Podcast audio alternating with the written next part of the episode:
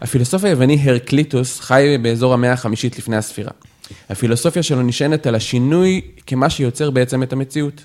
אחד המשפטים הכי ידועים שלו בנושא הוא שאינך יכול להיכנס לאותו הנהר פעמיים. הסיבה שאי אפשר לעשות זאת, אומר הרקליטוס, היא שבפעם השנייה שאתה נכנס לנהר, גם אתה וגם הנהר כבר לא אותו דבר. ולמעשה מדובר באדם אחר לגמרי שעובר בנהר עם מים אחרים לגמרי. החזרה של קריסטיאנו רונלדו למנצ'סטר יונייטד בתחילת העונה העמידה את המשפט של הרקליטוס במבחן. האם אחד מגדולי שחקני המועדון בכל הזמנים יכול לחזור ולטבול באותו הנהר פעמיים, לקחת את אותה קבוצה בעלה לגדולה ולהצעיד אותה מחדש באותה הדרך? אלא שכבר עכשיו ניתן להגיד שבלי קשר לאיך שתסתיים הקדנציה השנייה של רונלדו ביונייטד, זה כבר לא אותה יונייטד ובטח לא אותו רונלדו. יונייטד שרונלדו הנער עלה לגדולה הייתה בשיא כוחה, קבוצה עם מאמן על שבכל שנה הייתה אלופה או אמרה להתמודד על אליפות. לתוך המערכת הזאת הגיע רונלדו וצמח להיות כוכב בסדר גודל עולמי, עד שעזב בשיא ההעברות באותה התקופה. אבל יונייטד שרונלדו חוזר אליה היא קבוצה ללא מנהיג שמחפשת את זהותה ומקבלת התמודדות על המקום הרביעי באופן קבוע. הציפייה שרונלדו הגיע, שהוא הגיע אליה יחזיר אותה להיות מה שהייתה פעם היא בעיקר מחמירת לב, אבל מנותקת מהמציאות. רונלדו החדש כבר לא יכול לקחת את כל הקבוצה על כתפיו, והתצוגה שלו מול סאוטמפטון בשבת הייתה רק הדגשה לאדם שהשתנה לא פחות מהנהר בו הוא הולך. אז אנחנו כאן נדבר גם על יונייטד, גם על ליברפול עם ניצחון שלישי רצוף ולא אופייני, וגם על טוטנאם של קונטה שקצת הולכת לאיבוד. פתיח והתחלנו.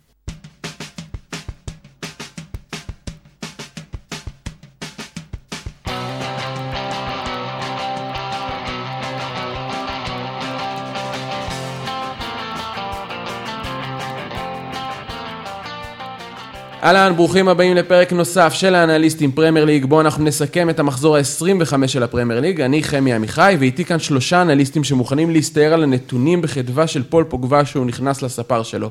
כמו יורגן קלופ, גם הוא השתעמם מהמשחק של ליברפול והעביר את הזמן בלשחק וורדל בטלפון, זיו מלאכי. עכשיו רק חסר לי לדבר גרמנית. כן, נכון. אה, גם הוא השתעמם, אה, אוקיי, אה, כמו הוגו לוריס שחוטף שערים מביכים, גם לו קשה להיפטר מהרגלים מזיקים, עידו ליאון. אבל מנסה לעשות הכי טוב שאני יכול. כן, בניגוד להוגו לוריס, נהדוף את הכדור לאיפה שהוא, איך, איכשהו נסתדר. נגיד לחימנס. ובניגוד לרונלדו, הוא לא התקשה למצוא את השער, למרות שזה רק המחזור הראשון שלו איתנו. נימי הורוביץ, ברוך הבא. אהלן חברים, שמח להיות פה. אהלן, אנליסט חדש שמצטרף אלינו, אנחנו שמח- שמחים לקבל אותך, מקווה שהדייביו שלך יהיה מוצלח. כמעט כמו של רונלדו. דווקא כמעט, רונלדו לא, בבכורה- רונלדו הבכורה שלו הייתה מעולה, כן, אבל כן. אחרי זה זה קצת, אה, קצת הלך לאיבוד. אז רגע, זה כן- רגע הזמן להגיד וולקאם נמרוד. תודה וולקאם חברים. הכל אה, שמחים לקבל אותך, ותן בראש, יאללה. תודה רבה חברים, לגמרי. שמח להיות פה. אז יאללה, אנחנו עם יונייטד, אה, מנ- אה, שמנצח, אה, שעושה תיקו 1-1, אה, משחק מאוד אה, אנמי שלה. אה, בוא, בוא נדבר, ש- אגב רגע לפני, לפני שנדבר על יונייטד אני רוצה כי היו כמה אה, מאזינים שפנו אליי לגבי הפתיח בשבוע שעבר, אני רוצה להדגיש שאני לא שונא את מנצ'סטר יונייטד, אה, גם בהקשר כי היה, בשבוע שעבר דיברנו על הסיפור של גרינווד, השבוע התפרסם שכנראה יש עוד סיפור כזה ביונייטד, לא, לא ניכנס לזה יותר מדי כי זה עדיין לא מאושר מי בדיוק השחקן, אז אנחנו לא שונאים את יונייטד, הכל בסדר. אה, וגם גם אם אנחנו עכשיו קצת, קצת, אה, אה, לא כולנו שונאים את יונייטד, עידו עושה לי פה סימונים עם הראש. אז אה, יאללה, קדימה. אז ליונייטד. אז שמעו, קודם כל כן אה, דגש גדול גדול שאנחנו לא שונאים את יונייטד, אני אישית אה, מת על יונייטד, יש לנו ביקורת עליה העונה, ואני חושב שלהרבה אנשים יש ביקורת כן. עליה העונה, ובכלל הסיפור של שבוע שעבר עם גרינווד זה משהו שהוא קצת מחוץ לכדורגל, אבל בלי קשר, באמת דגש חשוב, לא, לא, לא שונא יונייטד אנחנו, למרות שאנחנו מעבירים עליה ביקורת פה במהלך העונה, זה נכון. אה, ושוב, אני חושב שאנחנו לא היחידים שמעבירים עליה ביקורת, אבל זה כן חשוב לציין. כשיש על מה לפרגן, לפרגן. לא, גם פרגנו בחלק מהפעמים, אבל בסדר. אני חושב שקצת זה קיבל יותר מדי מקום. אנחנו יאללה, מנצחים. באופן אה, אה, די אה, אה, אובייקטיבי. אז אה, אחרי שאמרנו שאנחנו לא נגד יונייטד, אנחנו כן נבקר אותה קצת היום. אה, אני יודע שזה קצת נשמע לא הגיוני, אבל אין מה לעשות. אה, אנחנו נבקר וגם נדבר על הדברים הטובים. אז, אז יש לי כמה... אז, אז בואו נתחיל קצת, כאילו, נעשה את הסדר הרגיל שלנו. יונייטד עולה עם ה-4, 2, 3, 1 היחסית כבר אה, רגיל שלה. למרות שרגניק הגיע, הוא קצת אה, שינה טיפה, והיה איזה כמה פעמים של 4, 3, 3 עם פרד, אבל בגדול, פוגבה חוזר, נראה לי כבר שלושה משחקים רצוף שהוא משחק, עם הגביע. עם הגביע שלושה. כן, כן. והם חזרו לרביעיית הגנה, בוא נקרא לה סטנדרטית שלה, למרות ששואו בשמאל, כאילו, לא למרות, לא יודע, שואו בשמאל חזר, לעלות בימין. אה, אה, ורן גם חזר, כאילו... ורן- זהו, אז כן. אני אומר, יחסית הסטנדרטית שלה. שני קשרי מרכז, אה, פוגבה ומקטומני, עוד נדבר עליהם, עוד נשוב אליהם. אה, שלישייה קדמית, אה, שאני אישית מאוד אה, אוהב את מה שהתייצב פה. אה, סנצ'ו בשמאל ורשפורד בימין מחליפים לפעמים. אה, ברונו משחק את העשר מתחת לחלוץ, ורונלדו כמובן החלוץ, אה, כדי שלכם יהיה פתיח פשוט. לא, לא משום סיבה אחרת. כמובן. אתה אוהב את השלישייה? כן, אוהב אותה, את האמת. אני חושב שזה הציוות הכי טוב שיכול להיות שם. בוא לא בוא- בליינאפ, אבל כאילו, אני אני דווקא רציתי להעלות את זה שרשפורד בימין אה, חורה לי. קצת מבוזבז לטעמי. אז, אז אני... אתה רוצה אז, אותו מתחת לחלוץ כאילו? אני רוצה אותו בשמאל. בשמאל. בשמאל או כחלוץ. עוד אז- פעם, אני גם מבין את האמירה שסנצ'ו בשמאל, וסנצ'ו באמת היה הרבה יותר מסוכן, כן. ונראה בסך הכל בסדר גמור. אז אני חושב שאתה מסתכל על המערכת כמערכת, זה המקסום שלה שיכול לעשות. ואני חושב שפשוט רשפורד, נראה לי, עבר הרבה מאוד זמן מאז שהוא שיחק בימין. יכול להיות שהוא כאילו גם צריך איזושהי הסתגלות ל- לסיפור הזה. אני חושב שגם הסגנון שלו פחות מתאים לשחק עם רגל על הקו, אלא יותר רגל הפוכה, או אפילו חלוץ, כמו שעידו אומר. אה, אני חושב שגם בצד שמאל הוא קצת אה, בעייתי, אני נקרא לזה ככה, ואני חושב שהתפקיד האידיאלי של, של רשפורד הוא באמת להיות בשפיץ. כמובן שהוא כרגע תפוס בגלל אה, שרונלדו שם. אבל אולי גם ראינו, שנדבר על זה בהמשך, אבל ראינו שגם רגניק לקראת סוף המשחק עבר ל-4-4-2 עם רונלדו ורשפורד בשפיץ. אולי משהו שנראה בעתיד, מעניין. כן. אה, אז מה שאני רק רוצה להגיד זה ככה, אה, אז, אז, אז בואו נתחיל ככה. אחד, אני דווקא מתחיל עם סאוטהמפטון, בסדר? אה, למרות שהאמת התחלנו עם יונייטד, אבל אני כן רוצה להתחיל עם סאוטהמפטון, כי זה כאילו קצת מסתדר לי למה שיונייטד עשו. סאוטהמפטון קבוצה לוחצת. היא לוחצת, כל העונה מפגינה את הלחץ הזה, היא יודעת גם איך לעשות את זה, יש לה נתוני לחץ די מרשימים באופן עקרוני בכל הלחץ. אני זורק פה כמה נתונים עליה. קודם כל, היא רביעית בליגה בכמות פעולות לחץ גבוה למשחק. אה, אחרי כל המובילות, סיטי, אה, אה, ליברפול, זאת אומרת, היא די... די יש שיט לידס. אז האמת שאני לא זוכר עכשיו. שכחתי לרשום את זה לעצמי מי השלישית, אבל אני זוכר שליברפול, ו... סליחה, ליברפול וסיטי היו שתי- השתיים הראשונות. היא רביעית בליגה בכמות מאבקים הגנתיים. היחידים, היחידות שמעליה, זה, קבוצות, זה ארבעת קבוצות התחתית, שצפוי שיעשו הרבה יותר מאבקים הגנתיים, כי הן מתרכזות רוב המשחק בהגנה. אה, היא חמישית בליגה בכמות פעולות הגנתיות, זה מדד קצת מסובך, ה-PPDA הזה, אה, ביחס למסירות של היריבה בשליש האחרון של היריבה. זאת אומרת, היא עושה הכי הרבה פעולות הגנתיות בשליש הקדמי שלה.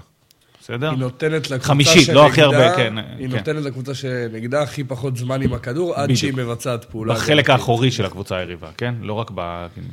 אה, ושנייה בליגה בכמות העבירות, זה גם סממן מובהק של אה, משחק לחץ, אה, או של משחק הגנה משוגע, ששוב, קבוצות התחתית הן אחריה, אבל קבוצה אינטנסיבית. אינטנסיבית מאוד, היא לוחצת ו- והיא די, מש... והיא די אה, אה, תופס לך, ו- והיא התחילה את המשחק הזה אגב עם לחץ, היא לחצה את יונייטד.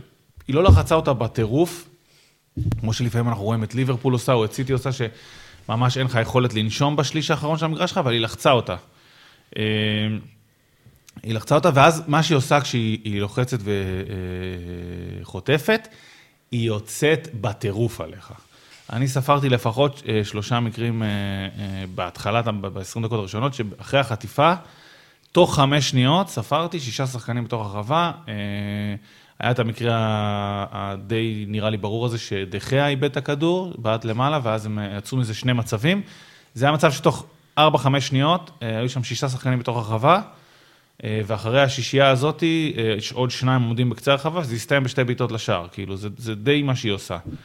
דיברנו על זה עם ליברפול, קבוצות שמשתמשות בלחץ כדי להגיע למצבים, ולא כדי להרוויח את הכדור. בדיוק. אלא מבחינתם, ברגע שהקבוצה יריבה עם הכדור, זה ההזדמנות שלהם להשיג את המטרה. אז אני חייב להגיד את האמת, עושים את זה טוב, מרשימים גם בקטע הזה. אה, עכשיו, למה אני אומר את זה? אה, כי ליונייטד, הנה אנחנו מדברים קצת על היתרונות, יש את אה, פול פוגבה, כמו שדיברנו, חזר למערך, ופוגבה, האמת, הוא אז שחקן להתמודד עם הלחץ הזה. כמו שספרתי אה, אה, שלושה מצבים של אה, סאוטהמפטון שטסו על היריבה. אז בתחילת המשחק, שוב, אני חושב 20-25 דקות הראשונות, שלושת המצבים הראשונים של יונייטד הגיעו מזה שפוגבה מקבל כדור מרכז המגרש, עומד עם הגוף חזק, ומושך אליו, סליחה, מושך אליו את הלחץ. בין שניים לשלושה שחקנים מקיפים אותו כל פעם, הוא נותן בסוף איזשהו, מושך אליו את כל השלישייה הזאת, נותן איזשהו כדור, נראה לי פעם ראשונה לסנצ'ו, פעם שנייה לראשפורד, פעם שלישית ל... אה, גם לראשפורד לדעתי, פעם שלישית. יכול להיות גם לראשפורד, וזה הסתיים בשלושה מצבים. אה, אה, סנצ'ו סידר מצב לרונלדו, שעבר את השוער ובעט, ואני לא זוכר מי כן. הוציא את זה מהקו. ושני המצבים האחרים הסתיימו, ושתי המקרים האחרים הסתיימו מצבים גם של יונייטד. אז פוגבה עשה את זה ממש ממש טוב. אה, דיברנו על קשרים במשחק לחץ הרבה עם צ'לסי, אה, שהיה לנו את קנטה, היה לנו את לופטוס צ'יק וז'ורג'יניו, שאמרנו כל אחד את היתרונות והחסרונות שלו, אה, וכן אפשר להגיד על פוגבה, שבסוף יש לו גם את היתרונות של המשחק עם המסירה, הוא יודע לשחרר כדור ארוך, הוא יודע לתת את המסירות הקצרות כמו שז'ורג'יניו עושה. מצד שני, הוא גם יכול לשמור על הכדור בפיזיות. הוא יודע גם לעמוד עם הגוף, בדיוק. יודע לתת, לתת את הדריבל אם צריך. זאת אומרת, יש לו את כל התכונות האלה עם הכדור, כדי באמת להשתחרר מלחץ. הבעיה שלו יותר בלי הכדור, ידענו את זה תמיד. אה, אבל... תכף נדבר גם על זה. אבל חד משמעית, כדי להשתחרר מלחץ, הוא... יכול לעשות את זה בצורה מדהימה, בטח כשהוא בעמדה של הקשר המרכזי, כשיש לידו עוד קשר ויש לו גם את האופציית מסירה הקרובה, אה, ולא כשהוא משחק בעמדות יותר קדימה, ראינו אותו משחק בשמאל ושם הוא פחות היה מצליח אה, להשתחרר מהלחץ דרך הקו. ברגע שיש לו את השטח ואת השחקנים שרצים, דיברנו רשפורד וסנצ'ו בקווים, יש לו הרבה יותר אופציות, גם לשחרר כדור מהיר להתקפה, גם לשחרר קצר, גם לשמור על הכדור בדריבל, ובאמת הוא עושה את זה יפה בסך הכל. זה החוזקות שלו, אין ספק. אה, זה לגמרי מה שהוא יודע לעשות. אה, אה, סאוטמפטון, שוב, אני אומר, אני אומר היא, יצאה קדימה. היה איזשהו שלב, אגב, של סאוטהמפטון, אני חושב בין דקה עשירית או 12 כזה, עד דקה 30, 35, עברה ל... לקו של שלושה בהגנה, רומאו יורד ועבר בין, בין, בין הבלמים, נכנס בין הבלמים.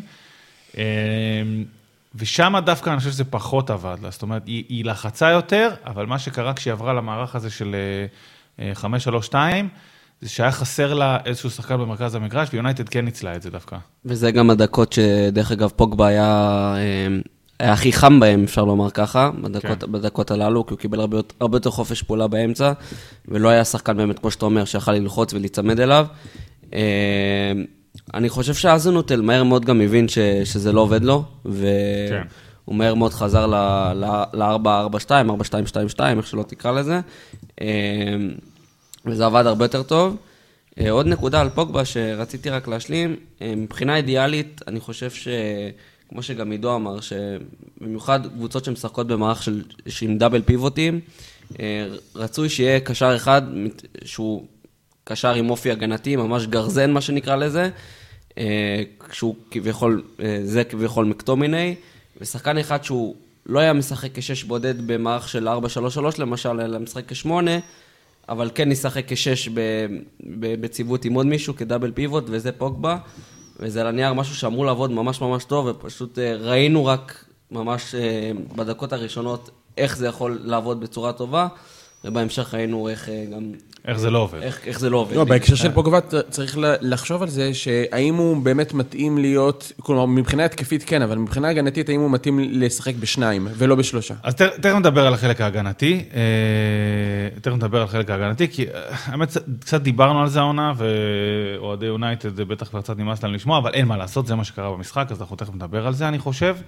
אמ, אתם יודעים מה, אנחנו כבר בנושא, אז בואו נדבר. לחץ רודף. מה זה? לחץ רודף, איך שאני קורא לזה תמיד. אז, אז בואו נדבר על זה רגע לפני, לפני הדוגמאות הספציפיות של הלחץ. אה, אמ, פוגבה ומקטומיני, דיברנו על זה כבר כמה פעמים במהלך העונה, אה, והקו קישור מרכזי, אגב, הרבה פעמים גם כשפרד נכנס לשם זה לא עובד, אה, הם מאוד רכים. הם אה, לא סוגרים שטחים טוב, לא יודעים לרדוף אחרי השטח טוב. לא מתואמים, כאילו, עם הקווים שלפניהם. יש להם איזושהי בעיה שהם עומדים ביחד, אני חושב שזה מאוד אה, קשור לנקודה שנמרוד העלה, שהדאבל פיבוט הזה לא עובד שם טוב. זה עובד אולי התקפית, כי הם יודעים אה, להחזיק כדור, ואגב, רק כדי לסיים את הנקודה שלי על הלחץ, אז כשסאוטמפטון הפסיקה ללחוץ, דקה 35 כזה, יונייטד היה לה מאוד קשה לצאת למצבים. ברגע שהיא כבר הייתה צריכה להניע כדור בצורה יותר מסודרת, היה לה מאוד קשה. אבל אם אנחנו חוזרים גם לנושא הגנתי, דיברנו עליו, מאוד מאוד קל למצוא, לכל קבוצה למצוא חללים מאחורי הקישור המרכזי של יונייטד, מאוד קל. אה, ברגע ששולחים את הכדור בין קו קישור לקו הגנה, אה, פעם אחרי פעם אחרי פעם, זה מסתיים ב...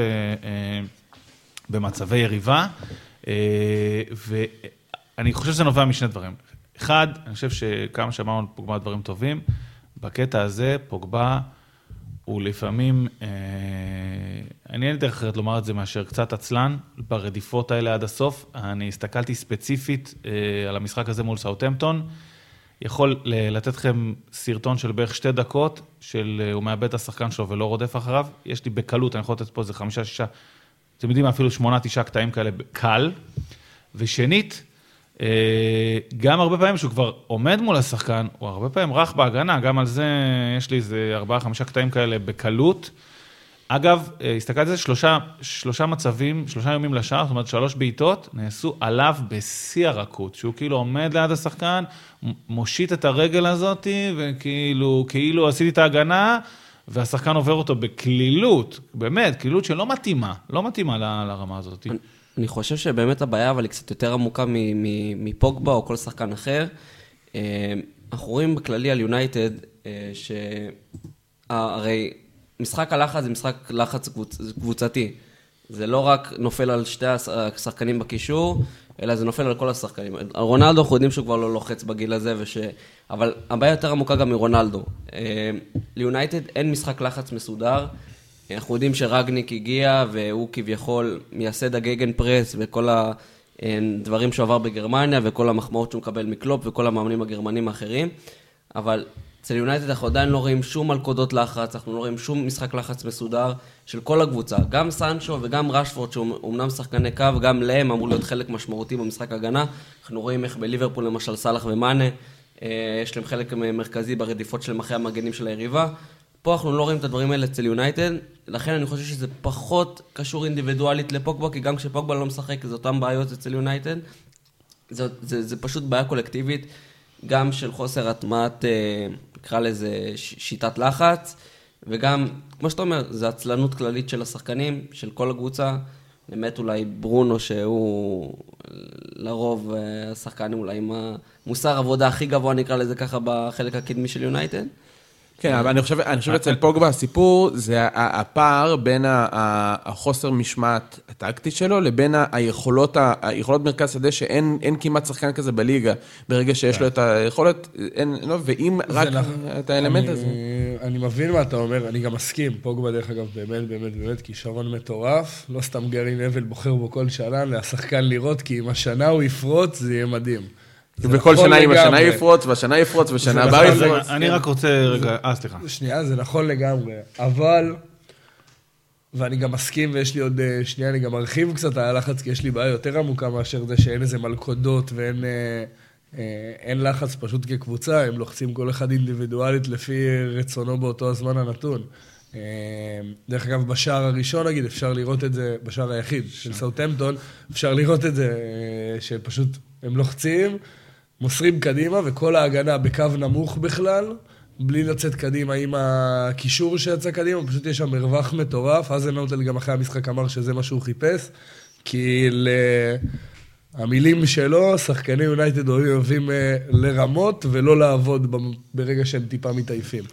כן, התבטאות אגב די יוצאת דופן של מאמן יריב. התבטאות יוצאת דופן אחרי משחק, שהוא אמר שזה מה שהוא עומד לחפש. הוא עומד לחפש מתי הם ינסו ללחוץ אותי, כי הם לא ילחצו עד הסוף, כי הם לא עושים את זה. אבל מה שכן, פול פוגבה, קשר מדהים, אמרנו טה-טה-טה. מה שזיו אומר על העניין של התיקולים ורקות, אני יכול להבין את כל מה שאומרים, אולי ישחק בשלושה קשרים, אולי זה, אבל בסוף גם מקטומני, שמדברים עליו כקשר האחורי מביניהם, וזה, הוא לא, הוא לא רודרי, הוא לא פביניו, אני לא מדבר באיכות אפילו. אני מדבר, הוא לא קשר אחורי פרופר, כזה ש... כמו שפעם היו אומרים אה, קשר הורס, הוא לא זה. הוא המון יוצא קדימה, הוא המון אוהב את הכדור, הוא לא איזה שחקן שיודע לתקל טוב, הוא לא איזה שחקן שמתמקם מאוד נכון הגנתית. זאת אומרת, זה לא רק שעוברים אותם בלחץ הזה, שאני קורא לו לחץ רודף, כי... למה אני קורא לו ככה? בגלל שזה לא מתואם. כי כל פעם הכדור מגיע לשחקן סאוטהמפטון, ושחקן יונייטד רודף אחרי השחקן של סאוטהמפטון. ואז הם מוסרים קדימה, ברויה מקבל את הכדור, בלם של יונייטד רודף אחרי ברויה כדי לצמצם את הפער. ואז משאיר פער מאחור. אין אבל אף קשר שיכול לחפות על זה. אף קשר שאני יכול להגיד, נכון. אני מאמין שהכדור יגיע לשם והוא יצליח להכניס את הרגל, לעצור את ההתקפה הזאת. נ- נכון, אז רגע, אני רוצה רגע להגיב לכל הדברים שאמרתם. א', 100% מהדברים שנמרוד אמר, אני מסכים איתם. לחץ זה דבר קבוצתי, דיברנו על זה מלא פה, על איך עושים לחץ קבוצתי, ואיך הקבוצה זה, ואיך הקו הקדמי צריך לחפות, ומי צריך לרדוף אחרי המגנים, כל מה שנמרוד אמר, אני אומר 100% נכון.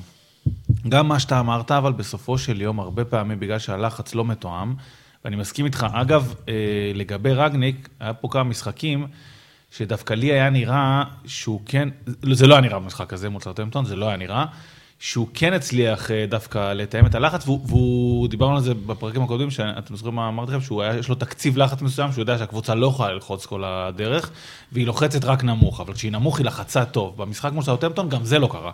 אה, הם לא עמדו בבלוק לוחץ נמוך בכלל, היה מאוד קל אה, להניע את הכדור בין הקווים, אז אני מסכים ש, שלחץ הוא עניין קבוצתי, ואי אפשר להפיל את זה על פול פוגבה. חד משמעית, מסכים.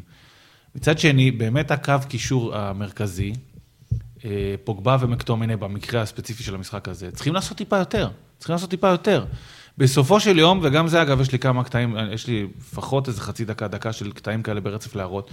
בסוף, אחי, איך שלא תסובב את זה, שחקן עומד מול פוגבה באחד על אחד, בסוף כאילו זה לא יעזור מה קרה לפני ואיזה לחץ היה ואיזה, הוא עומד אחד על אחד בקצה הרחבה. נער אותו, כאילו הרי לפוגבה יש את הפיזיות הזאת, זה לא שהוא אה, איזה זה. כמו שאמרנו, איך הוא יודע להשתמש בה עם הכדור. בדיוק, שהוא עם הכדור. מ- אה, אז, אז אי אפשר להפיל עליו את התיק, אם זה מה שאתה בעצם אה, אומר, נמרוד, ואתה צודק, אי אפשר להפיל עליו את התיק, אבל באיזשהו שלב, לפעמים זה נראה כאילו טיפה עצלנות יתרה, אבל אני מסכים באופן עקרוני עם מה שאמרת, לחץ זה עניין קבוצתי, וכולם היו שם, זה לא רק פוגבה, אבל אם כבר מתייחסים לזה באמת טיפה יותר ל- לאמירה היותר ספציפית, הקו אמצע מגרש של יונייטד הוא כל הזמן חדיר, חדיר. בין אם מסתכלים על זה כלחץ קבוצתי וגם החוליה הקדמית צריכה ללחוץ, ובין אם לא, גם הוא כקו מרכז מגרש צריך לעשות יותר בעיניי, וזה פוגבה ומקטומיני.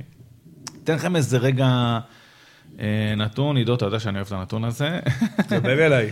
אז ככה, בדקתי את היחס בין אה, כניסות של היריבה לשליש המגרש האחרון, לבין בעיטות מול ה- של היריבה, מול יונ- מול יונייטד, מול ליברפול. כלומר, כמה כל כמה זמן, כל כמה זמן הם מגיעים לשליש האחרון ההנחה היא. שבדרך כלל לא בועטים מהחצי, אז ב... כשאתה נכנס לשליש, כמה פעמים מסתיים אה, אה, אה, בבעיטה. אולי אחד למישהו בועט מהחצי, וזה ייתן איזושהי הטעיה, אבל מדובר בהמון בעיטות, אז זה לא כזה דרמטי. אז ככה, בדקתי את יונייטד מול שלושת הקבוצות המובילות, אה, ליברפול, צ'לסי, סיטי, סתם כדי לקבל פרופורציה למה צריך להיות, בסדר? אז, אז המצב הוא כזה, יונייטד, אה, סליחה, אה, ליברפול אה, נכנסים לה בממוצע 27 פעמים במשחק לשליש האחרון, 7 מסתיים בבעיטה, זה אומר 26 אחוז. צ'לסי, 23 כניסות לשליש האחרון, 6 בעיטות בממוצע למשחק, 26 אחוז גם. אה, סיטי, 33 כניסות אה, לשליש האחרון במשחק, ושמונה בעיטות בממוצע, זה יוצא 24 אחוז. אחת לארבע, בקיצור, לכל הגדולות. אה, יונייטד, 37, עם אה, ש- 37 כניסות במשחק לשליש האחרון, שזה הכי הרבה בי פאר, ו-12 בעיטות במשחק בממוצע, שזה גם הכי הרבה בי פאר, פי אחד וחצי מהכי גבוהה. שזה אומר 32-33 אחוז. זה אומר 1 ל-3. אגב, זה היחס, זה הרבה. עכשיו, זה לא רק שזה יותר מ-1 ל-4, אלא 1 ל-3, זה גם ליונייטד נכנסים הכי הרבה פעמים ל, אה, לשליש האחרון. זאת אומרת, זה לא רק 1 ל-3, אלא גם כמותית זה יוצא הרבה יותר. בסדר? אז, אז, אז זה, זה רק מראה כמה היא חדירה, וכמה כשכבר נכנסים לשל, לשל, לשליש האחרון, בסדר, זה גם תלוי בהגנה ובקו ההג- ההגנתי של יונייטד, שהוא גם לא יציב בכלל, אבל בסופו של יום, גם סטטיסטית זה מתבטא. נכנסים אליה יותר לשליש האחרון הכי הרבה מכולם, בועטים יותר מתוך הכניסות האלה, וזה מסתכם בסופו של יום ב-12 בעיטות אה, למסגרת בממוצע במשחק, לעומת הגדולות, שזה 6, 7, כזה. זה כמעט פי שתיים. בסוף יצא מזה גול. כשמדברים אבל על זה שמנצ'סטר יונייטד חדירה, לרוב זה כשהיא לא מאורגנת. מאוד מאוד קשה לה, דרך אגב, גם על זה האזנות להתבטא, אבל מאוד קשה לה להסתדר. זאת אומרת, או שזה כשהיא בלחץ והשחקנים יוצאים קצת מהעמדות שלהם והם לא מספיק מתואמים, או כשהיא מאבדת כדור, קשה לה מאוד להסתדר, וזה נהיה עוד פעם פשוט אה, מי שהכי קרוב רודף אחרי השחקן, ומנסים לעצור את זה כמה שיותר מהר, בלי באמת איזה סדר וארגון. ובגלל זה באמת המספרים האלה כל כך גבוהים, כי כל עיבוד כדור נהיה באמת מסוכן. ובאמת בקלות אתה מגיע לתוך הרחבה, דיברנו על זה לפני, זה היה לדעתי אה, ממש בתחילת העונה, כן. אבל שהיה איזה משחק שממש נכנסו לה עשר פעמים לרחבה ובעטו עשר פעמים. נכון, נכון. משהו היסטרי, כאילו. אגב, אה, רק אה, להוסיף עוד נקודה, על, לא, לא חושב שציינו את זה, אבל אזונות, היה פה קרב בין אזונות ל- לרגניק, שזה קרב מעניין, כי רגניק כמובן הוא זה שהביא את אזונות ללייפציג בזמנו, וראינו דוגמה של איך כן קבוצה יכולה לשחק ב-4-4-2 או 4-2-2-2, אה, ולעשות את זה בצורה טובה, טובה ומאומנת. ראינו בהתחלה שרגניק ניסה להטמיע את השיטה הזאת ביונייטד וזה לא עבד. הוא ניסה את זה לפחות בשניים שלושה משחקים. ראינו איך, רג, איך הקבוצה של רגניק משחקת, משחקת את זה בצורה הנכונה, וגם בלי הכדור וגם עם הכדור. ואני חושב שהיה פה איזה סוג של שחמט של אה, רגניק, שהוא אה, בסופו של דבר, אה, אפשר לקרוא לזה התלמיד, גם אחד מהתלמידים של, אה, של רגניק. של- הוא- של הזנות, כן, כן, זה זה- הכוונה. כן, אמרת רגניק, אה, רגניק, זה, השאלה- לא- הזאת בדיוק. אה, אז זה אחד התלמידים של רגניק, והוא גם אה, עשה לו פה שחמט. אה, דרך אגב, עוד נקודה שאני רוצה לציין במשחק של סאוטהמפטון, אה, זה ההשתלבות של פרו, אה, פירו אה, ל- בתור מגן שמאלי. הרי הביאו אותו תחילת עונה מברסט אה, הצרפתית, נתן עונה מצוינת שנה שעברה, והוא לא, לא הצליח להתאקלם בהתחלה בפרמייר ליג, לא קיבל אה, את ההזדמנות בהרכב, הם שיחקו עם ווקר פיטרס בצד שמאל, שזה דבר שמאוד הגביל אותם התקפית לדעתי. לאחרונה פירו מקבל את המפתחות בהרכב, וגם הזנהוטל, אה, אפרופו רעיונות, אה, אמר משהו מעניין בריאיון האחרון שלו לפני המשחק מול יונייטד, שדיברו על היכולת הטובה של פירו, וסוף סוף שהוא מצליח להתאקלם בפרמייר ליג, אז הוא דיבר על זה ש... אה, הצליחו למלא את כל ה hard disk של אה, פירו עם כל ה information, את כל המידע שהם אה, צריכים לשחק, עם כל, המידע הטקטי שמצריכים ב- במערך ושל של סאוטהמפטון. זה רק מראה שוב פעם עד כמה חשוב כן להיות, עד כמה חשוב להיות קבוצה מאומנת, שכל שחקן לפני שהוא נכנס להרכב יודע בדיוק מה הוא צריך לעשות ושיש שיטה מסוימת, בשונה קצת ממה שאנחנו רואים מיונייטד. ועוד משחק מצוין של פרו, ובכללי סאוטנטון נראית הרבה הרבה יותר טוב מאז שהוא נכנס לה- להרכב, שיש להם סוף סוף אופציה מעניינת בצד שמאל. זה אוקיי, משהו, אז- שנייה רק, שגם מתקשר לי קצת ליונייטד, אה, כי מדברים על משחק לחץ, וזה בדרך כלל קבוצות לוחצות, דיברנו על זה שגם בליברפול, אנדי רוברטסון, פביניו, שחקנים שחיכו חצי שנה עד שהם יקבלו הזדמנות רק כדי להבין איך הקבוצה לוחצת ואיך היא משחקת. אה, נקודה להם עכשיו על יונייטד, שצריכה תיאום. אז אם כבר נמרוד דיבר על אה, מגנים שמאליים, אה, נקודה קצרה על, יונייטד, מאז ששואו חזר להרכב, זה, זה, זה נראה שזה די אה, הוראה ברורה, הוא משחק במשחקים שאני ראיתי, די ב half space, זאת אומרת, הוא לא משחק על הקו, כמו שראינו אותו הרבה פעמים, זה כנראה גם בגלל הכניסה של ההתקבעות של סנצ'ו על, על העמדה של כנף שמאל. חייב לומר את האמת, גם סנצ'ו הוא כזה שחקן שחותך הרבה פעמים מן הקרן, הוא משחק רגע, עם רגל הפוכה. אה, אבל אה, שו לגמרי לא משחק צמוד לקו, אלא יותר ב half space, בין אה, אה, מגן לבלם תמיד, אה, וזה גם הכניסות שלו. אה, חייב לומר את האמת שאני חושב שזה קצת מחליש אותו, כי הכוח שלו הרבה פעמים הוא שהוא כן על הקו, אה, ושהוא כן נותן שם את הדהירות שלו. אה, הסיפור הזה שסנצ'ו על הקו שלו קצת מגביל אותו מבחינת הריצה קדימה, הוא הרי עומד לו על אותה בלטה בסופו של דבר וסוגר לו את הדרך, אבל, והוא כן נכנס ל half space. די מגביל אותו, מעניין לראות מה רנגניק מתכוון לעשות עם זה, זה די, די מעניין, אבל רק עוד מילה אחת על כל הסיפור הזה. המשחק הזה, בגלל שדלות לא עלה, שואו ב half space הרבה פעמים, סנצ'ו ורשפורד משחקים בכנפיים, אבל עם רגל הפוכה, זאת אומרת, עם הרגל ההפוכה שלהם, כל, כל המשחק של יונייטד בנוי על כניסות פנימה. לא, רשפורד לא עם רגל הפוכה. למה? כשהוא משחק, אה, נכון, הוא משחק- צד ימין. נכון, כשהוא משחק בימין הוא לא עם רגל הפוכה, אה, אבל הוא לא שחקן שמגביה הרבה, זה מסתיים בזה שאין כמעט קרוסים לרחבה, הכל כאילו נכנס פנימה, אגב, יונייטד במשחק הזה עם 40% מכמות הקרוסים הרגילה שלה בעונה, זאת אומרת, ירדה משמעותית. זה הכל בנוי על uh, כניסות פנימה, uh, ולאו דווקא דרך, דרך הרחבה של המגרש. וזה גם קונספט מעניין, זה, זה כן חוזר על עצמו קצת מאז שרגניק הגיע, וזה מעניין. הם, הם לא פותחים את המגרש לרוחב, שזה גם מעניין מה הוא הולך לעשות עם זה. אחת הסיבות למה אמרתי באמת שמוזר לי לראות את ראשפורד בימין, אני חושב שסנצ'ו הרבה יכול, הרבה... לא, אבל גם סנצ'ו מאוד יכול להתאים שם, אני מסכים שזה גם נראה זה לא ישנה, אבל גם אם יחליפו, יחליפו זה לא ישנה. נכון, אבל סנצ'ו גם עשה את זה בדורטמונד, והוא שחקן שהרבה יותר יכול ללכת, הרבה יותר, כל פעם מתבלבל, הרבה יותר יכול ללכת דרך הקו ולהכניס כדורים. ראשפורד קצת נכפה עליו להכניס את הקרוסים האלה, והם פחות מדויקים ופחות יעילים. טוב, אה, אז בוא נראה איך יונייטד, אה, אם יונייטד יצליחו בהמשך קצת להסתגל יותר לשיטה שיהיה בהצלחה מול לידס, מה שנקרא. שיהיה בהצלחה מול לידס, כן, עם הלחץ של לידס, אה, שאולי נדבר על זה גם בשבוע הבא. אנחנו עוברים לליברפול ברנלי, ליברפול משחק לא ממש מרשים, לא ממש... זה, סאלח ומאנה בדיוק חזרו מאליפות אפריקה. מנצחת 1-0, מצב נייח, שער של פביניו. אה, ונצמד, אה, אה, אמרתי בפתיח שלוש ניצחונות רצופים, ארבע ניצחונות ליגה רצופים, הם ניצחו גם את ברנדפורד, ומשאירה את פער תשע הנקודות מסיטי כסוג של מחשבה על אולי יש סיכוי ש... תאורטית אפילו שש, אבל כן, זה תאורטית אפילו שש, אבל צריך לזכור שזאת סיטי שקשה לה מאוד לאבד נקודות. אה, במיוחד... כואב לה, כואב לה. כואב לה לאבד נקודות, במיוחד כמו מול, נוריץ', אנחנו לא נדבר הרבה על המשחק הזה, אבל באמת זה היה מאוד חד צדדי. אז אה, מה קרה שם אה, בברנלי? אז תראה, קודם כל, ליברפול חזרה לשלישייה הקדמית שלה, כולם חזרו באליפות אפריקה, גם נבי קייטה. לא בדיוק שלישייה קדמית, כי ג'וטה כבר הפך להיות החלוץ המוביל, אז לא, לא יודע אם הוא הפך להיות המוביל, כן, לא, פרמינו היה פצוע הרבה זמן שהוא שיחק. לא, לא היה גם כמה מחזורים שפרמינו יושב על הספסל. כן. נכון, אבל אני עדיין לא חושב שאפשר לקרוא לזה. זה 50-50 עדיין, אי אפשר... אני חושב שזה פחות מ-50. אני בטוח, ואני אבדוק את זה לקראת הפרק הבא, אבל שאם בודקים את הזמן שגם ז'וטה וגם פרמינו לא פצועים, ג'וטה עם יותר דקות משחק. בטוח בוודאות. יכול להיות. מאוד יותר אה, בטוח שבעתיד זה גם מה שיקרה.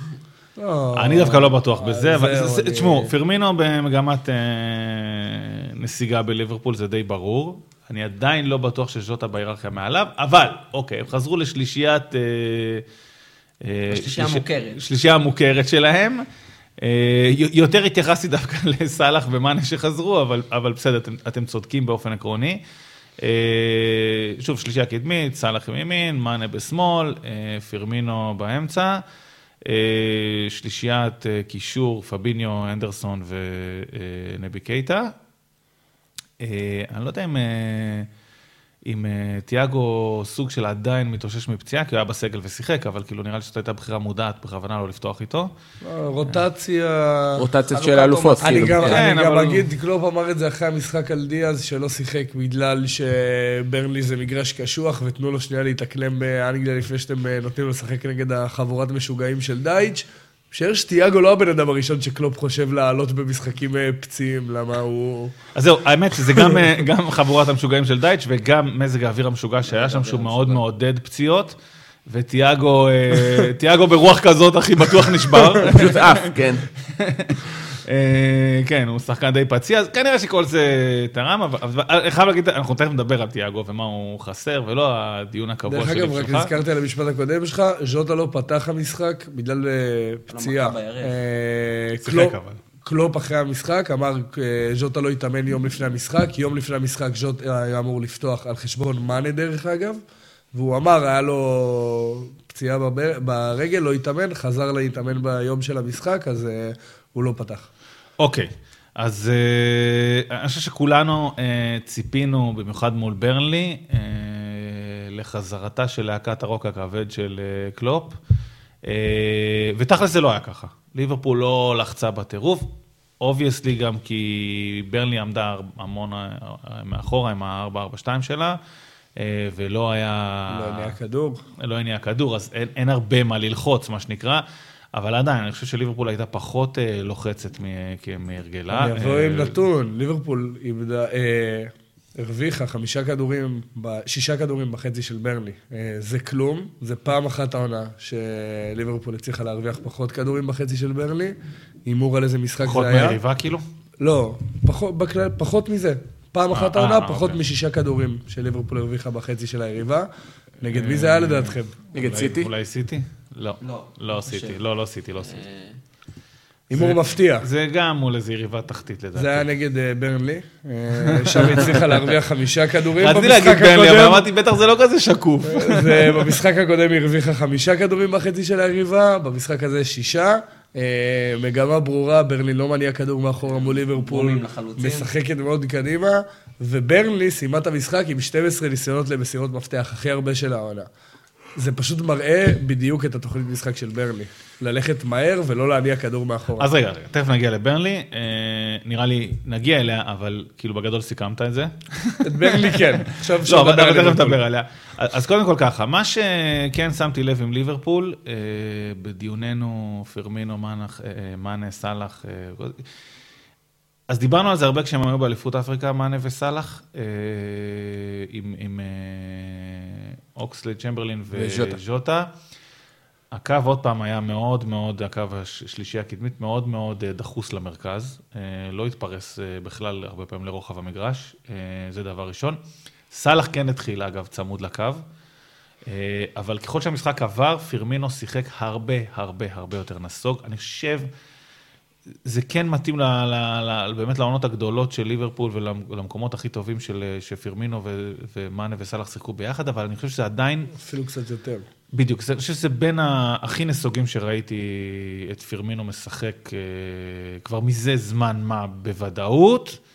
ואני לא זוכר להשוות לגבי העונות הקודמות, אבל, אבל שיחק מאוד נסוג, וסאלח אה, ומאנה, עוד פעם, סאלח בהתחלה נצמד ל- לקו, ככל שהמשחק התקדם הרבה יותר, סאלח... ומ- בכלל היה באמצע, מאנה כאילו. מלכתחילה כבר היה באמצע, וסאלח אה, די הצטרף אליו, והם די שיחקו כמו אחד ושניים כזה, זאת אומרת, אה, פירמינו מאחורה, אחד, ושניים אה, קדמים. הם ממש לא פרסו את רוחב המגרש. זה דבר ראשון. אגב, דווקא כשז'וטה נכנס, אחר כך, מה זה, הדקה 60 בערך, משהו כזה? 65 60 לדעתי. ומשהו. אז היה יותר, הוא דווקא יותר משך שמאלה, סליחה, שזה, שזה דווקא ציינו במשחק הקודם שהוא פחות עושה, אז הוא נכנס סתם- על חשבון מאנה, לא על חשבון פירמינו. כן, נכון. לא, מקובל. אה, זה, זה דבר ראשון. אני רק רוצה רגע לסיים את הקו הזה, את הנקודה הזאת. א', זה בעיניי היה קצת חבל, כי מה שקרה, אה, לדעתי, ותכף נדבר קצת על ברנלי, אה, כן היה אה, קצת מרווחים טיפה ב, בסוף המשחק, לפחות בצדדים, והם לא ניצלו את אה, סאלח ומאנה שם על המהירות, על, ה, על האזורים האלה. אה, נדבר אחר כך על איזה כמה דברים שברנלי עשתה, וזה גם קשור, אבל... אה, דרך אגב, כמו שאמרת על פירמינו, שהוא אה, אה, היה מאוד, ירד, ירד מדרגה אחת קצת יותר נמוך ממה שהוא יורד בדרך כלל, זה הרבה לדעתי קשור לזה שברנלי יוש- יושבת בבלוק נמוך, וגם בגלל אופי המשחק וגם בגלל אופי הקישור של ליברפול. אה, כמו שדיברנו על תיאגו, שהוא מכתיב הקצב העיקרי והשחקן המשמעותי בקישור של ליברפול, מבחינת הנעת הכדור והכתבת הקצב. אה, אני חושב שהיה אפשר לראות שהיה חסר את השחקן הזה בקישור בליברפול, ולכן פרמינו גם היה צריך כל פעם לרדת ולנסות לעזור בבילדאפ, אה, במעבר של בין הקישור, ל- בין הקישור לחלק הקדמי. אה, אתה צודק שסאלח ומאנה באמת גם היו מאוד צרים אה, ב position שלהם, וזה גם מוזר, כי ארנולד אה, לא... גם ארנולד וגם רובו לא ריווחו יותר מבדרך כלל, והיו את הפעמים שגם אר- ארנולד נכנס פנימה. במקום ליצור קצת אוברלודים, אנחנו רגילים לאוברלודים בקווים של ליברפול יוצרת, אתמול זה לא קרה. זה בהחלט משהו. שהיה חבל לראות. אז כן, מסכים לגמרי עם הנקודות שלך. אה, לא. אז, מה שאני רוצה לומר ככה, א', אה, כבר נגעת באיזה נמרוד, אז, אנחנו הולכים עם זה. אה, דיברנו המון בפרקים הקודמים, כמה כבר ליברפול מתחילה להיות תלויה מאוד בתיאגו. תלויה, תלויה, תלויה בהנעת כדור, ממש לפעמים היא כבר נראית שהיא התמכרה לזה, זאת אומרת שהיא כבר, מה שלא היה קיים עד לפני עונה, או לא יודע מה, חצי עונה אפילו, כי עונה מגיעה לפני, אבל הוא היה פצוע וכל הדברים האלה, פתאום זה כבר נהיה תלות כמעט מוחלטת, ואני חושב, גם על זה דיברנו בפרקים הקודמים, שדווקא במשחק כזה, שזה נראה על פניו שאתה צריך אותו למשחקים הקשים והאינטנסיביים והלחוצים, דווקא במשחק כזה, הברומטר שהוא והכתבת הקצב שלו היא אפילו יותר נדרשת. אה, סליחה, מה שבאתי לומר זה שבמשחקים כאלה, אתה צריך, שאתה דווקא שולט, ואתה צריך שאתה מישהו הסבלני הזה, שיניע עוד פעם ימינה, ועוד פעם שמאלה, ועוד פעם יכניס כדור לאמצע, ועוד פעם יחזירו לו, ועוד פעם יחזיר את הכדור לאמצע, עד שתמצא את הפרצה הזאת, ועד שתשחק. ברצלונה סטייל, זה הרי האסכולה שממנה הוא מגיע. אה, דווקא במשחקים שהיריבה שוכבת אחורה, והיא יותר לחוצה לשער שלה, והיא יותר קשה למצוא את המרווחים האלה, וצריך גם יותר את הסבלנות.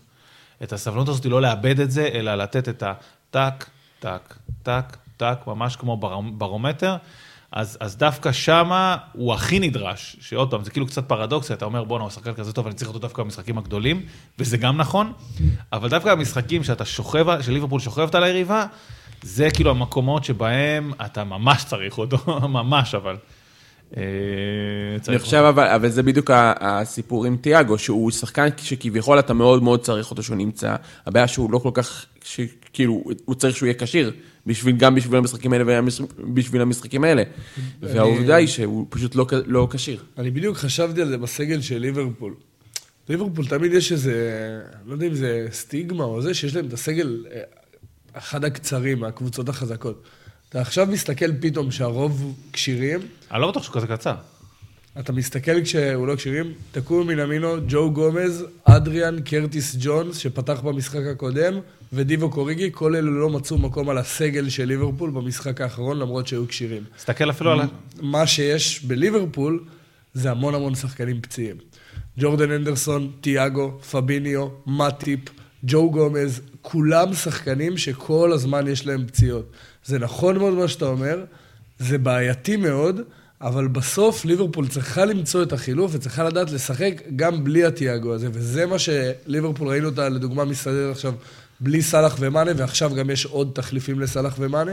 בלי תיאגו, זה טיפה יותר קשה. אני עדיין לא אקח את מה שאני אומר שוונדייק הוא השחקן הכי חשוב בליברפול. לא נכנסתי לזה בכוונה. אבל, אבל, אני אסכים שתיאגו הוא השחקן שהכי משנה את ליברפול.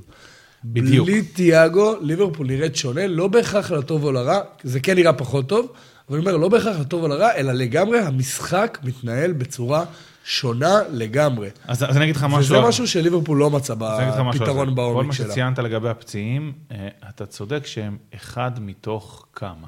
תיאגו הוא אחר. שכחת, אגב, לציין את קייטה, שאולי הכי פציע מבין כולם. לא, יש עוד הרבה, חבר'ה, קייטה, אליוט, שהרגע חזר מזה, פרמינו, הרשימה לא נגמרת. ונדייק שהפסיד עונה שלמה. לא, אבל ונדייק לא, לא פציע. כן, כן, יש הבדל, ונדייק... כן. אה, איזה שוער זה היה? סליחה. ג'ורדן אה, פיק פורד.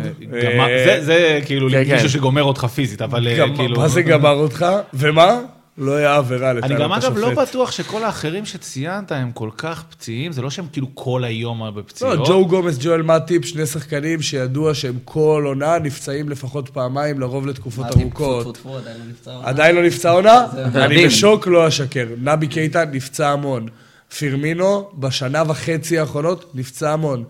אותו דבר על ג'ורדן אנדרסון, יש לג'ורדן אנדרסון פציעה בעקב שהולכת שנים, כאילו זה, זה, כל מי שרשמתי... סבבה אחי, אבל אנדרסון לא מפספס כל כך הרבה. אנדרסון מפספס המון. אנדרסון לדוגמה המון? פספס את המשחק הקודם. אנדרסון לדוגמה לא פתח את העונה. אוקיי, אבל עדיין הנקודה שלי היא שכל רשימת הפציעים סלאש אה, תחליפים שציינת, בגדול יש להם תחליף מסוים, גם אם הוא לא אותו שחקן, יש להם תחליף מסוים בליברפול.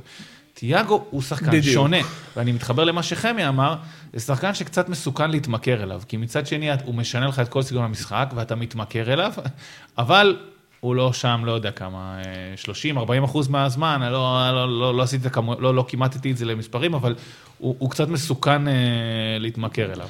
אגב, השחקן שאולי הכי דומה לו מבחינת הסגנון בקישור של ליברפול, וזה קייטה לדעתי, הוא גם, הוא גם השחקן שאולי אפילו יותר פציע מתיאגו. אז זה עוד יותר אה, מצחיק ששני השחקנים שמשנים מאוד את האופי של הקישור של ליברפול, שניהם גם השחקנים הכי פציעים שלה בקישור. אני איתן, אני מבין מה אתה אומר בדמיון ביניהם, שניהם גם פיזית בממדים די דומים, ושניהם אה, שחקנים שאוהבים את הכדור ברגל.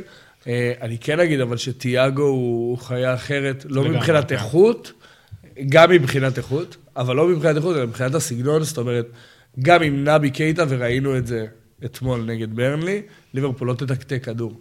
תיאגו, אתה רואה את השלישיית קישור של ליברפול, וזה דרך תיאגו, וזה תיאגו מקבל כדור, הולכים ימינה, חוזרים לתיאגו, הולכים שמאלה, חוזרים לתיאגו, עושה הטיה, הולך קדימה. כל הטקטוק הזה. הסגנון ממש משתנה. זה נכון שנבי הוא אולי הכי קרוב להחליף אותו. מבחינה אבל- יצירתית, אבל, לא... כן, כן, בדיוק. אבל אני מסכים, דוגמה, הארווי אליוט בקישור זה סיפור אחר לגמרי אגב, מנבי אתה יודע. זה- מה שתיאגו מביא, לא מדברים עליו מספיק גם, מעבר לכל הסבלנות הזאת. פיזיות, אגרסיביות. גם הוא פיזיות אגרס- אגרסיביות, דיברנו על זה הוא מלא. מביא גם מנ- מנהיגות. כן, אבל אני רוצה לגעת דווקא בנקודה אחרת. הוא מביא אה, לקלופ את היכולת לקבוצה לנוח קצת. לפעמים כשהוא מתקתק את המשחק, הרי הקבוצה של קלופ, ליברפול בנויה על האינטנסיביות המשוגעת הזאת. והרבה פעמים, כשהוא רגע מתקתק ימינה, שמאלה, אחורה, קדימה, פתאום יש לקבוצה איזה רגע לנשום, ולדעתי זה סופר חשוב ב... ב להחזיק ב- משחק, ברור. במשחק, כן, אבל גם מה, מה המשמעויות של זה, מה זה כן, אבל זה חשוב מול לקבוצה, קבוצות שהן... ובמיוחד אה, לקבוצה כמו ליברפול, שבנויה על הדינמיות והאינטנסיביות. דרך אגב, זה מתחבר לנקודה שפפ ליינדרס, העוזר מאמן של אה, קלופ, שניהל את המשחק מול צ'לסי, שכזכור זה היה משחק מאוד חשוב לליברפול במאבק, וטיאגו לא שיחק, היה פצוע. אה, הוא דיבר על זה שהיה חסר להם את, באמת את הרסט הזה, את הרסט שהם, שהם, שהם אה, עם הכדור, לנוח עם הכדור, וזה משהו שהיה מאוד מאוד חסר, וכמו שאתה אומר, זה, זה, זה, טיאגו הוא השחקן בעצם היחידי שבאמת גורם ל, לרסט הזה במשחק של ליברפול. וראינו איך אה, הנתונים מדברים בעד עצמם. כל משחק שטיאגו פתח בו העונה, ליברפול ניצחה.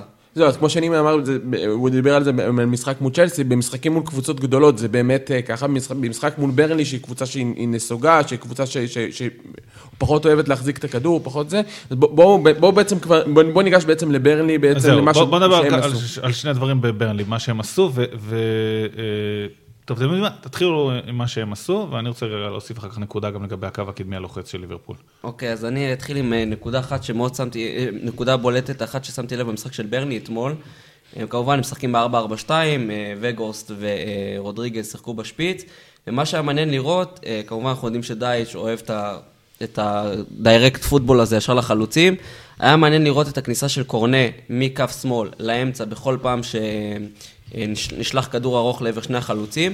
בעצם אני חושב שלדבר הזה היה שתי מטרות. אה, מטרה אחת, אנחנו יודעים שברלי בונה מאוד על הסקנד בולס, על הכדורים השניים, ובמיוחד במזג האוויר הבעייתי הזה והכל. אז המטרה להכניס את קורנל לאמצע היה גם להרוויח את הסקנד בולס, שאם ונדייק או מטיפ או וגורסט אפילו מוריד כדור וזה יכול להגיע לקורנל, אנחנו יודעים שקורנל מאוד מסוכן והוא מלך השערים של ברלי העונה, וכשהוא נכנס באמת ככה לאמצע זה היה מעניין מאוד לראות, זה היה בעצם מין שלושה חלוצים שיושבים על מטיפ ועל ונדייק, וכל כדור שני שיכול להגיע שם לקורנה, ומספיק זה היה נופל על הרגל של קורנה, זה יכול באמת אה, להיות מצב, אה, מצב של גול. אה, והמטרה השנייה כמובן, זה, זה מתחבר למה שאמרתי, זה להעמיס על ונדייק ועל, ועל מטיפ, כי גם ככה להתמודד עם שתי חלוצים פיזיים וגבוהים כמו ווגהורסט ורודריגז זה קשה לשני הבלמים, אז גם תוסיף לזה את קורנה, זה בכלל היה מוסיף שם עומס, וזה באמת הביא להם הרבה מצבים, ובמחצית הראשונה הם היו מאוד מסוכנים. כן, אני מסכים מאוד. אה, אני אדבר על זה שנייה, אתה הזכרת את זה, אתמול עשינו איזה ישיבת lineup, ואני ראיתי את המשחק של ליברפול. אה, לרוב אני יוצא לראות פעמיים את המשחק אה, כדי לשבת לנתח אותו. אז בפעם השנייה ראיתי אתמול בלילה את המשחק עוד פעם, התרכזתי נורא כל הזמן בקורנט ובתנועה שלו, ובאמת היה אפשר לראות שכל פעם שהוא מזהה רק שברנלי עומדת לחטוף כדור, ישר הוא עושה ספרינט. ומה שמאוד אהבתי לראות, דרך אגב, עם האמירה שלך שהיא מאוד מדויקת, הדיירקט פוטבול הזה, הניסיון של ברני שהזכרתי בהתחלה, ללכת ישר לעומק. ראינו כל הזמן גם אותם מסתדרים יפה את השלישייה הזאת שאתה מדבר עליה, שקורנט עושה תנועה לעומק בצורה חדה עם המהירות שלו, ורהאוס, ורכהאוס אה, מצטרף אליו, ג'יי רודריגז טיפה יותר מאחור מבין השניים, מבין השלישייה הזאת, ויוצרים ביחד אה, גם שחקנים שהולכים לעומק, גם שחקן בעצם של ג'יי רודריגז, ששם כדי לקחת את הכדורים השניים, וגם יש את קורנט וורחאוס. באמת, באמת זה היה יפה לראות, וזה הצליח הרבה פעמים, ובאמת בגלל זה, כמו שאמרתי, ברלי סיימה עם הכי הרבה ניסיונות למסירות מפתח. לא בהכרח מוצלחות, זה לא היה הכי הרבה אה, מסירות מפתח מוצלחות. האחוז היה נמוך מאוד. אבל מה שזה בא להראות, היא לא איבדה כמעט כדורים בחצי שלה, כי היא לא הניעה כדור בחצי שלה, והיא ניסתה ללכת מאוד מאוד ישיר, לתקוף את הקו הגנה הגבוה של ליברפול דרך המהירות, דרך השלישיית בלמים ודרך המרכז, אה, וזה כן הצליח כמה פעמים בצורה די יפה. אה, ואפשר לראות, דרך אגב, את קורנט לדוגמה, הוא השחקן היחיד שנתפס יותר מפעם אחת במשחק הזה בנבדל. כשיש לך שתי חלוצים, אתה מצפה שזה לא יהיה הוא, אבל בגלל כל הזמן התנועה שלו לעומק, דרך המרכז, הוא כל הזמן נתפס בנבדל. אה, אומר גם הרבה על הקו הגנה של ליברפול מבחינת תיאום. מצד שני, ראינו גם כמה פעמים כמה זה נופל וכמה אפשר לפרוץ את זה דרך כדור אחד ארוך עם שחקן מהיר. אה, וראינו גם השילוב הזה של חלוץ גבוה וחלוץ... מהיר עובד המון נגד ליברפול, ראינו את זה עם ברנדפורד ואיוון טוני ואמבואמו. אה, עכשיו ראינו את זה עם סוג של שלישייה, אבל שמבחינתי אני מדבר על השניים שהולכים יותר קדימה, על הכדורי עומק, אז אני מדבר על ורכהאוס אה, ועל קורנט. גם אה, מול טוטנאם, שקונטה שחק 3-5-2 עם סון וקיין. נכון, בדיוק. נכון. עושים את זה המון על ליברפול, החלוץ הגבוה הזה שם לכדור הגבוה, החלוץ שעושה תנועה לעומק בלי הפסקה. פה גם ראינו חלוץ אחד שיורד אחורה טיפה, וקורנט הוא החלוץ בעצם שדיברתי מקודם, שעושה תנועה לעומק. זה חודר את ליברפול הרבה, בעיקר אחרי העיבודי כדור האלה. אז, אז אני רוצה להגיד שני דברים. קודם כל, אה, ברנלי עם 21 אחוזים של... אה, כדורים ארוכים מסך המסירות שלה. זאת אומרת, כל מסירה חמישית היא כדור ארוך, שזה נתון מאוד מאוד חריג וגבוה. בדרך כלל הקבוצות עומדות על, הקבוצות הגבוהות, אגב, עומדות על 15 אחוז, 16 אחוז, 21 אחוז, כל מסירה חמישית היא מסירה ארוכה, זה המון, זה דבר ראשון. דבר שני, אה, זה כן מתקשר לי עם הנקודה של פירמינו אה, לפני. במשחקים האחרונים אנחנו כן רואים שהכדורים הארוכים האלה אה, חודרים את, אה, את ההגנה של ליברפול. אה, בכמה משחקים האחרונים אנחנו רואים שזה מייצר מצבים אה, לא רעים בכלל, אני לא זוכר מול מי דיברנו, שאפילו האקסטי שלה היה יותר גבוה משל ליברפול, אני לא זוכר, זה היה ממש לאחרונה. זה היה באיזה 0.02. כן, אבל, אבל עדיין... כן, זה היה לפני שני מחזורים. לא משנה, שלוש. בכל אופן, זה, זה היה ברור שהכדורים הארוכים האלה חודרים. ואני חושב שזה כן קשור... פלס, לא? לא, לא, לא פלס. לא, לא פלס? דווקא. לדעתי לא. פלס הגיעו להרבה מצבים. אוקיי. אה, מה שאבל אני רוצה לומר, אה, זה מתקשר לי עם הנקודה של פרמינו מקודם, ואני חושב שזה גם תוקן במחצית השנייה. אה, הרי כל הקו, כל המשחק לחץ והליכה קדימה של ליברפול בנויה על, על שני עקרונות מאוד מרכזיים. אחד, גם קו ההגנה הולך כמה שיותר גבוה ולוחץ עד הסוף, בגלל היכולת הזאת של ונדייק ומטיפ בסוף אחר כך לכפר על עצמם גם אם קורה משהו.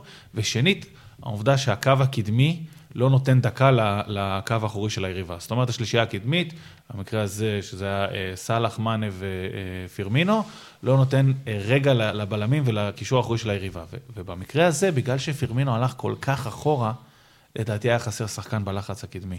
ולקו האחורי של ברנלי, או קו קישור אחורי, היה את העוד 2-3 שניות האלה, כדי לתת איזשהו כדור ארוך יותר מדויק, ולא תחת לחץ אה, אה, משוגע, כמו שאנחנו מכירים את ליברפול עושה. וזה דווקא דבר ש, שעם כל הדברים האלה שאתה מנסה להרוויח עם פירמינו עם ההליכה אחורה, אז, אז קלופ צריך לשים לב שהוא לא מאבד את היכולת ללחוץ קדימה, כי ברגע שקו ההגנה הולך גבוה, אחד הדברים שחייבים לחפות עליהם זה של, של הקו הקדמי שלך לא נותן שנייה ליריבה. ופה זה כן קרה, הוא נתן שנייה ליריבה. אני חושב שזה היה, אבל בכללי גם משחק... אה, זה, זה, אתה צודק שזה היה גם פירמינו, אבל זה היה בכללי כל, השלי, כל השלישייה נכון. הקדמית, שלא הייתה אינטנסיבית מספיק, לא ראינו את ה counter press הרגיל של ליברפול, וזה באמת בא לידי ביטוי בכל הדברים שאמרתם, של הרבה כדורים ארוכים שיכלו להגיע ועברו את, את, את הקו האחורי של ליברפול, ואת העוד שנייה, זה עוד שנייה מרווח לטרקובסקי ומי לתת את הכדורים הארוכים האלה. בעיקר מה שראינו, דרך אגב, זה שהמגנים מקבלים טיפה יותר חופש בגלל זה שסאלח ומאנה היו על הבלמים, ובעצם לא היה אף אחד עלי שלוחץ את המגנים. אה, ובאמת על האינטנסיביות הזאת שדיברנו עליה, אה, גם סאלח, גם מאנה הרגישו קצת אה, לא, לא, יותר מלא חדים. סאלח פעם ראשונה עונה בכל המסגרות, כולל גביעים, כולל ליגת האלופות בליברפול, לא הגיע לאיום אחד. מאנה סיים רק עם איום אחד. דווקא פביניו... התעלה והוא עם איזה שלושה או ארבעה איומים לדעתי, שלושה ושניים למסגרת. אה, זאת אומרת, כל החלק הקדמי של ליברפול היה נראה קצת לא מרוכז ולא הצליח לחדור את, ה, את הגנת ברנלי. אה, ואני אגיד נקודה אחרונה קצרה מאוד, אה, על נתון שהסתכלתי על ונדייק, שעניין אותי בטירוף, כי פתאום שמתי לב לזה שהוא כמעט ולא נכנס לתיקולים. אה, הרבה בגלל המיקום שלו, הרבה בגלל שהוא מנסה כל פעם להגיע למצב שבו לא עוברים אותו כי אתה אומר, אנחנו לא ננסה כי הוא ממוקם נכון, או כי הוא מגיע שנייה לפני. אה, ונדייק העונה עם 0.88 תיקולים למשחק. זה כלום. זה כלום. זה כלום. אבל רק אה, כדי להדגיש, תיקולים זה לא מאבקים אגב. נכון, נכון, אני מדבר ספציפית על תיקולים. הוא כן מגיע להרבה מאבקים, הרבה מאבקי גובה. זאת אומרת, את המשחק הזה הוא סיים, למה חשבתי על הנתון הזה? כי את המשחק הזה הוא סיים עם 15 מאבקים הגנתיים ואפס תיקולים. הסיבה שהוא כל הזמן מצליח היא באמת בגלל מיקום כל כך חכם בהתמקמות שלו, שהוא לרוב לא נכנס למצב שבו הוא צריך לרדת לגלישה, כן, הוא גם משמש כבלם המשהה. כן, זהו, הוא אף פעם לא ממהר להיכנס לתיקונים. בדיוק, וגם הוא דיבר על זה לפני שבוע באיזה ראיון, שאני לדעתי עם The F2 הם איזה חבורה כזאת שמקפיצה כדור בצורה מגניבה, אבל דיבר איתם על זה, ש... המשימה שלו לרוב... היא להאט. היא פשוט לגרום לאנשים להסתכל, לא לרצות לעבור אותו, להשתהה, ואז פביניו ומטיפ חוזרים תמיד, והוא סומך עליהם שכבר אה, יעשו את העבודה. די רואים את זה. כן. טוב, אז ליברפול, אה, בהמשך, במחזורים הבאים בעצם יש להם את נוריץ' ואת לידס, שתי קבוצות תחתית, הן אמורות יחסית, אה, יחסית בקלות לעבור אותן. סלאח triple captain, חבר'ה. אה, למי, ש, למי שבפנטזי, למי שלא התייאש ושבר לחלוטין את המחשב מהפנטזי, אה, ביניהם אה, דובר, דובר שורות אלה. אמ, אנחנו עוברים לטוטנאם וולפס, אחד המשחקים המעניינים אה, והמלהיבים שהיו לנו במחזור הזה. אה, טוטנאם, אה, שקונטה הגיע קצת, התחילה להתיישר, התחילה להיות לכיוון הצמרת, קצת יותר זה, ומפה לשם עם כבר שלושה הפסדים רצופים, ההפסד מול צ'לסי היה סביר, אבל מפסידה גם מול סאוטמפטון וגם מול וולפס, שאפילו עוקפת אותה בטבלה. אמ, מה לא עבד שם? אז, אז האמת... אני אגיד קודם, קודם כל שמה שלא עבד זה האינסטאט, שעדיין לא העלה לנו נתונים כן. על טוטנאם נכון, זהו, אנחנו... אין לי נתונים על המשחק הזה אנחנו פחות נדבר ברמה ו... של הנתונים, יותר נדבר ברמה הטקטית. ושלך זיו. תשמעו, אה, קודם כל, היה משחק, אחלה משחק, חייב להגיד, בתור צופה. אה, היה משחק נחמד, וגם טקטית היה אחלה לגמרי. טקטי, מעניין, קצבי, היה כיף לראות. מאוד, אני מאוד. איתך. אז קודם כל, קונטה התחיל ב-3-4-3 הרגיל שלו, שינוי אחד, דיברנו על זה גם פעם שעברה, הוא קצת ניקה את הקישור, שלח בחלון העברות את כל ה... טוב, לא רוצה להגיד איזשהו ביטוי מעליב, אבל הקשרים שהוא לא היה צריך, בסדר? שלח בצורה מסחרית את כל הקישור. כן, את השלוש בעשר האלה שלו שיש... למרות שאין דומבלה אני... כן, נכון, אני חייב להגיד, כן. מבין כל השלישייה אין דומבלה אני פחות מתחבר. אני מאוד מחזיק ממנו דווקא. פחות מתחבר לסיפור הזה, אבל מה שאני... זה שבחרו את דומבלה? שמע, אני חושב שאם כבר הייתי משאיר, אז באמת שיר מישהו ממנו. אבל, אבל רגע, זו לא הנקודה. אני אגיד רק אה, שמבין שלושת... מבין כל מי שעזב בטוטנאם, השחקן שאני הכי פחות אוהב, הוא עצלן בקטע דפוק. הוא פול פוגבה טיפה יותר גדול, הוא מאוד מאוד מוכשר עם הכדור, אני מאוד לא אוהב אותו. אז, אז, אז uh, מי שכן נכנס למקום בקישור זה בן טנקור, uh, והאמת, uh, נתן הופעה די מכובדת. אה, ותכף גם נדבר על מה שהוא עשה, אבל כשאני אומר אה, קונטה עולה עם ה-343, מה שכן אה, תפס אותי בעין נורא בהתחלה, זה שהקבוצות של קונטה הן הקבוצות של קונטה. כמו שאתה יודע איך קלופ ישחק, כמו שאתה יודע איך פפ ישחק. קונטה, תוך שלוש דקות מרגע, לא יודע, עשר דקות הראשונות מרגע יישמע שריקה, היה שם את ההנאה של השלושה בלמים, את השחקני כנף שפותחים, מיד שהכדור יגיע לשחקן כנף, יבוא אליו שחקן מהשלישייה הקדמית ויעזור. אה, הקישור המרכזי, תמיד התפקיד שלו זה לדחוף כדורים, הארי קיין ילך אחורה וייתן את המרווח הזה לסון ולמורה להיכנס, סליחה. הסגנון מאוד ברור, כל המערך מאוד ברור. והכל, אה, אני אומר את זה אגב לטובה, זה לא איזשהו משהו שאני אומר בתור אה, שבלונה או בתור משהו משעמם, זה... יש תבניות ברורות, כן. אני אוהב את זה, יש תבניות אה, ברורות. השווית אותו לקלוב ולפאפ, אני לא חושב שאפשר להבין מזה משהו שלילי. כן, כן.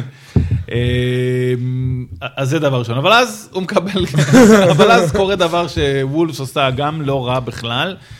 רציתי, גם זה אגב, נקודה שכתבתי לי ב, לא יודע, 10-15 דקות ראשונות, המניעת קווי מסירה של וולפס, אומנות. העמידה ההגנתית שלה, העמידה המסודרת שלה, והיכולת שלה למנוע אה, מסירות בתוך שטח צפוף ובתוך המרכז מגרש, הן טובות. היא מכריחה את טוטנאם ללכת לצדדים, ואז נועלת אותה שם, ואפילו שארי קיין מגיע וסון מגיע, זה לא, אה, זה לא 100% עובד, כי שוב, וולפס עושה את זה טוב, עושה הגנה טובה. אני חושב שהיא גם, אגב, אה, כמעט עם הכי מעט ספיגות בפרמייר ליג. יש מקום שלישי או שני, אחרי סיטי וליברפול לדעתי, או אחרי- או אחרי סיטי. כן, שאתה כאילו כמובן לא משווה אותה ל- אז כן, אז הם-.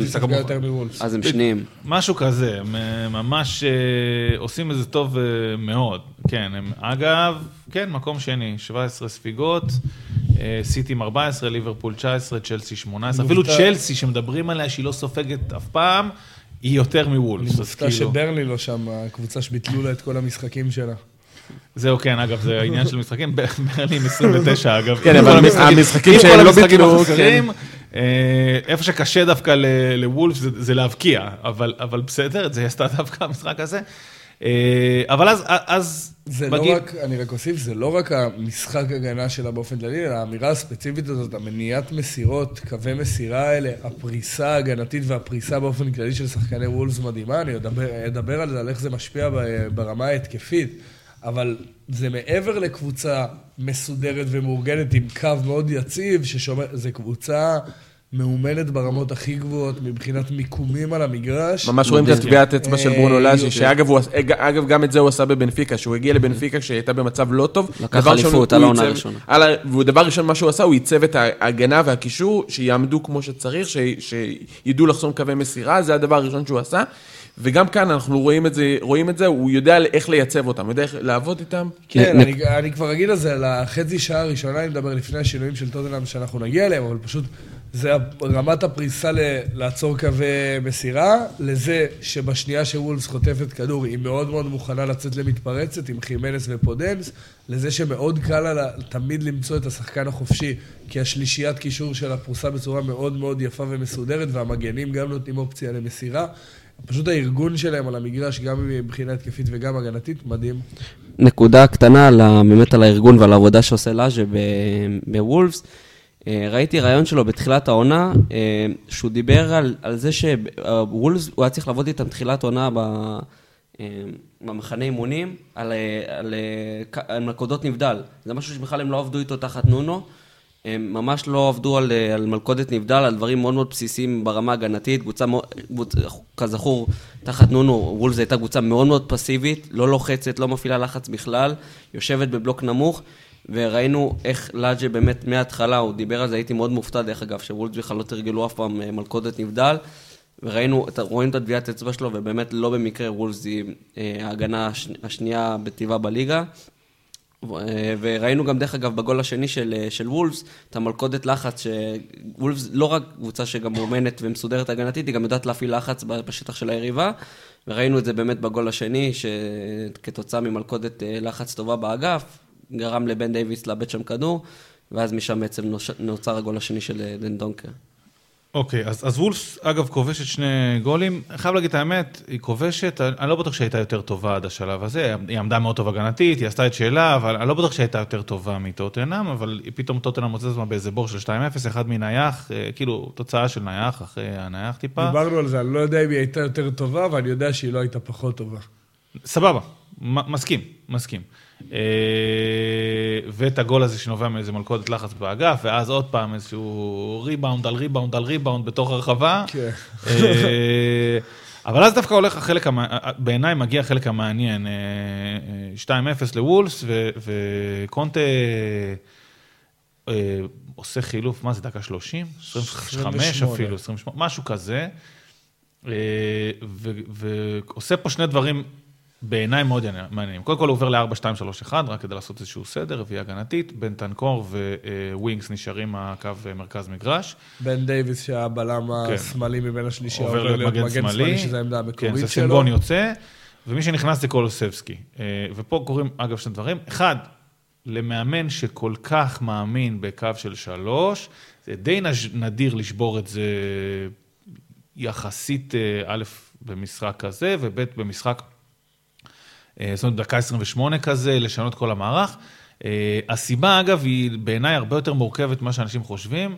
אה, הרבה פעמים, כשאתה שומע איזשהו מישהו אומר, יאללה, שיכניס עוד בלם, שיעבור על זה, הניסיון הזה לשלושה בלמים, וקו של ארבעה, הוא מאוד משמעותי מבחינת הפריסה של הקבוצה על המגרש, מבחינת איך היא מניעה את הכדור, איך, איך היא מקדמת אותו קדימה, מי סוגר את מי באחריות ההגנתית, מי יוצא למי, זה לא, זה לא שינוי כזה טריוויאלי. ולכן העובדה שקונטה, שמאמן את הקבוצה שלו, אני מניח, המון על קו שלוש, אה, זה, זה די... אה, די מהלך אגרסיבי לעבור לקו 4 ככה סתם יחס... אה, לא, לא יודע אם ככה סתם. בטח בדקה 28. כן. והדבר השני שקורה, הוא מכניס, כמו שאמרנו, 4, 2, 3, 1, קולוסבסקי משחק את הכאילו 10, מתחת ל... כן, זה מסתדר כזה שקיין חלוץ חוד, ומאחוריו שלושה, לוקאס מורה בימין, סון בשמאל, וקולוסבסקי את ה-10. אה, זה נועד בעיניי לעשות כמה דברים. אחד, לשים את סון, לדחוף אותו יותר לאגף, כי כשהם משחקים אגב 3-4-3, אז הם, הם משחקים סון ומורה יותר... ב half space. יותר בפנים. ואז כן בורח אחורה, והם משמשים כמו שני חלוצים, יחסית דומה למה שדיברנו על פירמינו, מאנה כן. וסאלח, שהם עשו במשחק האחרון. משמשים כשני חלוצים ומנצלים את השטח גם הרבה פעמים בין המגן לבלם, שאנחנו תמיד מדברים עליו, שאתה נכון. יכול לנצל במערך, נגד מערך שלושה בלמים. זה גם יותר מתאים לסון הרבה נכון. פעמים ולמורה, שהם דריבליסטים על שטח צפוף טובים. ו... סון, ו... דרך אגב, עשה את זה הרבה יותר על שטח, ועשה את זה יפה. אבל כן, אני חושב שמה שהוא ניסה לעשות זה כן לדחוף דווקא את מורה ואת אה, לוקאס מורה ואת אה, סון לאגפים, כי שוב, אה, וולף שיחקה בקו של חמישה בהגנה, זאת אומרת שהמגנים תמיד עולים ויורדים, והרבה פעמים חסר שם החור הזה. ודבר שני, שזה בעיניי היה סופר מעניין, הוא שבר את הטאבו הזה שארי קיין הולך אחורה, ומסדר מצבים לשניים שאיתו. אגב, זה לא רק השניים שאיתו, זה, זה הולך עם הארי קיין וטוטנאם שנים אחורה, לא רק במערך הזה של 343, כל מי ש... כל מאמן שאי פעם אה, שיחק בטוטנאם, תמיד ארי כן הולך אחורה, מבשל לסון, או מקדם את המשחק. זה תמיד היה את השילוב הזה, זה נהפך לדיבור רק אצל מוריניו, שהיה את העונה של כן. קיין, שהוא בא, סיים כמלך השערים ומלך נכון. הבישולים, אבל אה, לגמרי זה כבר שנים, וכן עושה את זה אז כאילו נשבר הטאבו הזה, כי פתאום הוא שם את קולוסבסקי כעשר כזה מאחורי קיין, ולקיין לא היה אה, הרבה מקום ללכת אחורה, ומאוד תהיתי איך זה הולך לעבוד, מאוד. חייב להגיד את האמת, זה עבד הרבה יותר טוב ממה שחשבתי. אה, דבר ראשון, מי שהרבה, מי שהרבה פעמים הלך אחורה זה קולוסבסקי, וגם כשכן הלך אחורה, קולוסבסקי ידע להיכנס קדימה ולהחליף אותו, זאת אומרת, החילוף ביניהם נעשה בצורה די טובה.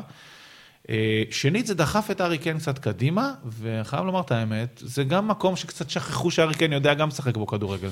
שכחו שהוא גם יודע להבקיע, גם יודע להגיע למצבים, בסדר, הוא לא הבקיע ולא הגיע למצבים טובים, אבל זה היה נראה כן יותר טוב ממה שחשבתי. אפשר גם לראות שזה ישתפר עם הזמן, זאת אומרת, אני בדיוק, הייתי גם... עשר דקות לפניך במשחק, הקדמתי אותך ושלחת לי יודע איך זה ייראה, ואני אמרתי בהתחלה, כאילו, נראה קצת שהם כן... אה... דורכים לאחד על השני על הרגליים. בהתחלה זה נראה ככה ממש. וזה באמת השתפר מאוד עם הדרך. אני גם אגיד על בנטניקור, דרך אגב, כי אמרת מקודם שהיה לו משחק מעולה, גם הוא היה אפשר לראות עם כל דקה שעוברת, שזה נראה טיפה יותר טוב. טיפה יותר בקצב האנגלי, טיפה יותר, פחות עיבודי כדור סתמיים שאתה לא יכול לעשות באנגליה.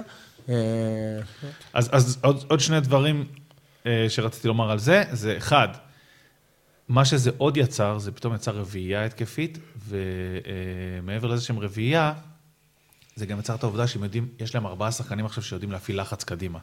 וכן זה היה נראה, אגב, על וולפס. פתאום וולפס, היה להם הרבה יותר קשה להניע כדור מאחורה, הרבה יותר.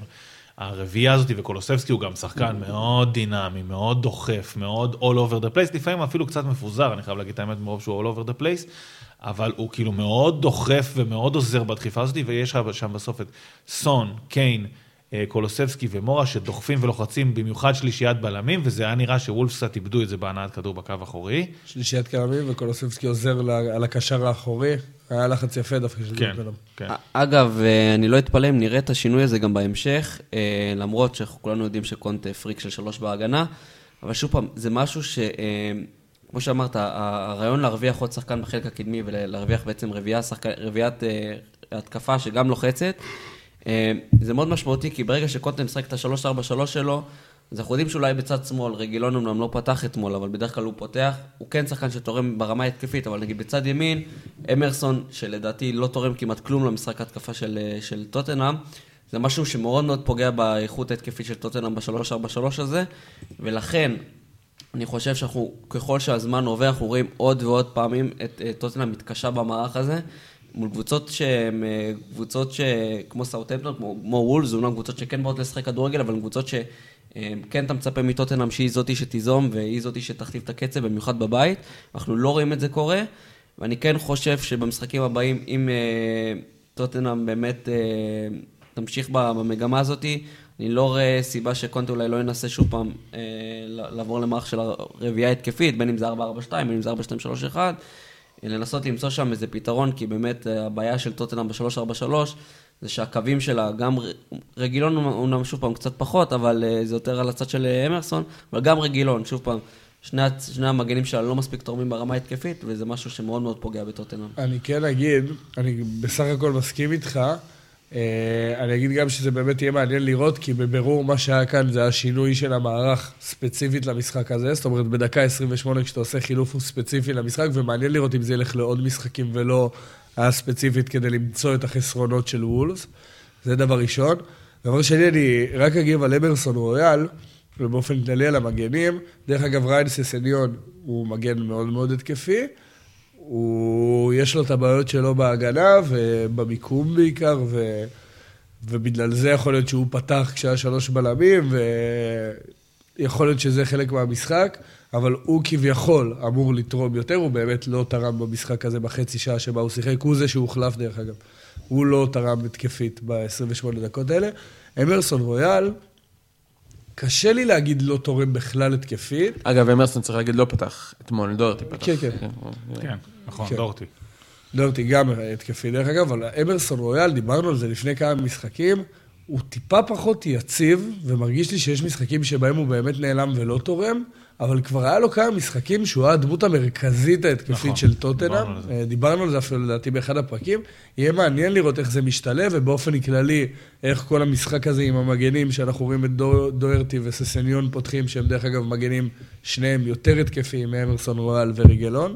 אה, יהיה מעניין לראות מה קורה שם בעמדת המגנים האלה, ואיך זה עומד להתפתח, ובאמת, האם אנחנו אולי עומדים לראות את uh, ריגלון ואמרסון רואל פותחים במערך של ארבע בהגנה.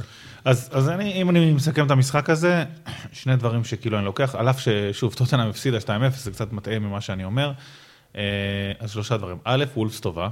וולפס טובה. וולפס טובה. ראינו את זה לאורך כל העונה. שתיים, אה, כן, אה, לא, בנטן קור, כן, אני ראיתי שהוא תופס מקום מרכזי בקישור, גם נכנס קדימה, גם מחלק כדורים, סליחה, קדימה. אה, נראה התאמה טובה לקישור הזה של טוטנאם. מאוד מתאים לשיטה של כאן. אני לגמרי מסכים איתך, אני רק אמרתי שראו שהוא השתפר. גם אגב בארבע או בשלוש. זה גם משהו שמאוד חסר למשחק של טוטנאם, כי אמנם מויברג הוא כן שחקן שיש לו אה, גוון, סוג של גוון התקפי אה, בווינקס לעומת זאת, וסקי פחות. אה, אבל כן, לא היה להם באמת השחקן הזה שיודע לתת חצים ארוכים. דיברנו על זה בדיוק ב... וזה משהו שבן תקור כן מוביל למשחק של טוטנאם, וזה באמת יהיה מעניין לראות איך הוא ישתלם. אז זה בדיוק דיברנו על זה בפרק של חלון העברות, שבן תקור מביא איתו יכולת לדחוף כדורים קדימה, שזה אה, מאוד אה, חשוב.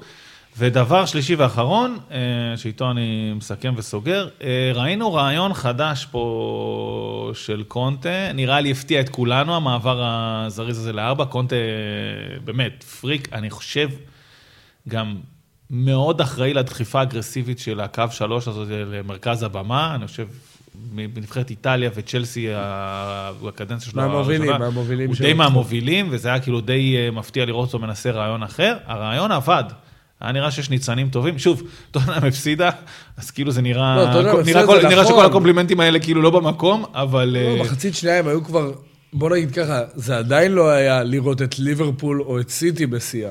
אבל זה היה נראה הרבה יותר טוב. אבל לא נשכח גם שקולוסבסקי ובנקור הגיעו לפני שבוע וחצי, נכון. שבועיים, לא יודע כמה. זה היה כאילו- נראה הרבה יותר טוב. עד שהם התאקלמו במערכת. כן. עד שיחליפו להם את הארדיסק, כמו שנימי כן. אמר. פרו. אוקיי, אה, אז אה, בקטנה נדבר אה, על המשחקים האחרים במחזור, אז כמובן מובילת הטבלה, מוליכת הטבלה, אלופה מנצ'סטר סיטי, 4-0 קליל על נוריץ', שהיה נראה שהיא קצת מתחילה להתאושש, אבל זה טוב, שוב, מול סיטי זה לא, זה לא קנה מידה לשום דבר, כמו שמול נוריץ' בצד השני זה לא קנה מידה לשום דבר. מהזיכרון שלי לתוצאות של סיטי נגד נוריץ', נוריץ' יוצאים מרוצים מ-4-0. כן. זה תמיד היה נגמר בשביעיות. נגמר 7 פעם שעברה, לא? כן, כן, משהו כזה. תמיד נוריץ' מתה לחטוף מסיטי כמויות קיצוניות. אה, אז סטרלינג עם שלושה ופודן עם עוד שער אה, זה 4-0, אברטון עם 3-0 על לידס קצת מתחילה אה, לעלות כלפי מעלה עם כל השינויים, כל השינויים בעמדת המאמן וגם עם השחקנים. לא היה עוד שחקן חדש שכבש, אבל 3-0 די מרשים על לידס שבצניחה. אה, ברייטון עם 2-0 על ווטפורד, שנראית אה, מאוד רע, כלומר, נראית, זה נראה בדרך כאילו... הבטוחה למטה. בדרך הבטוחה למטה. אה, אגב, בדרך הבטוחה למטה, מי שסוף סוף עולה מעל הקו זאת ניוקאסל, מנצחת את אסטון וילה של ג'רארד, 1-0, הטריפייר. עוד חופשית של טריפייר. כן, כן, בשביל זה בעצם הביאו אותו, הביאו אותו בשביל זה, בשביל, כמו- דיברנו על זה בפרק של חלון העברות, שטריפייר הוא בא כדי לספק כאן ועכשיו, וזה מסוג הדברים שהוא מספק, את הבעיטות החופשיות המצוינות, ו-2-2 בין לסטר לווסטאם, שעדיין נמצאת שם אה, למעלה, ראיתי מחצית, היה משחק כיף. משחק כיף מאוד. מאוד כיפי, וווסטאם עדיין במקום הרביעי. אגב, בואוין אה, בשקט בשקט מסתבר כאחד השחקנים היותר טובים מהעונה בפרמייר ליג. תוציא, תוציא לדעתי את סאלח, הוא השחקן הכי מהר, הכי, הוא היה יכול לקבל את שחקן העונה אם אתה מוציא את סאלח. הוא אמירה גדולה, אני צריך לחשוב. לא, אני עליה. חושב, אה, אבל. כן, אה, לא, אבל זה כן נכון. זה כן נכון על הפער בין, אה, אני לא יודע אם- אני לא יודע אם זה הוא, הייתי אולי הולך על- על מישהו בקישור של סיטי, אבל בקישור של סיטי. אה, אולי, כאילו, אולי פדרי. קנסלו, נראה לי טרנט, שאנחנו נשמור יש את זה לי לסיכום. כן, כן, בסוף זהו, זהו, נשמור את זה לסוף העונה. לא, אבל כן, כן לגבי בואן, בכלל לגבי וסטאם, זה בעצם הפער בין ההש- בין ההשקעה הכספית לאיפה שהם נמצאים ולאיך שהם נראים, זה- מאוד מאוד מאוד מעניין. אז אנחנו עד כאן אה, לסיכום המחזור הזה, אנחנו נהיה פה גם בשבוע הבא לסכם את המחזור הבא. תודה זיו, תודה רבה. תודה עידו, תודה נימי. Welcome, ברכות. ברכות על הבכורה, איזה הופעת בכורה. חבל על הזמן. ונתראה בשבוע הבא, נתראה.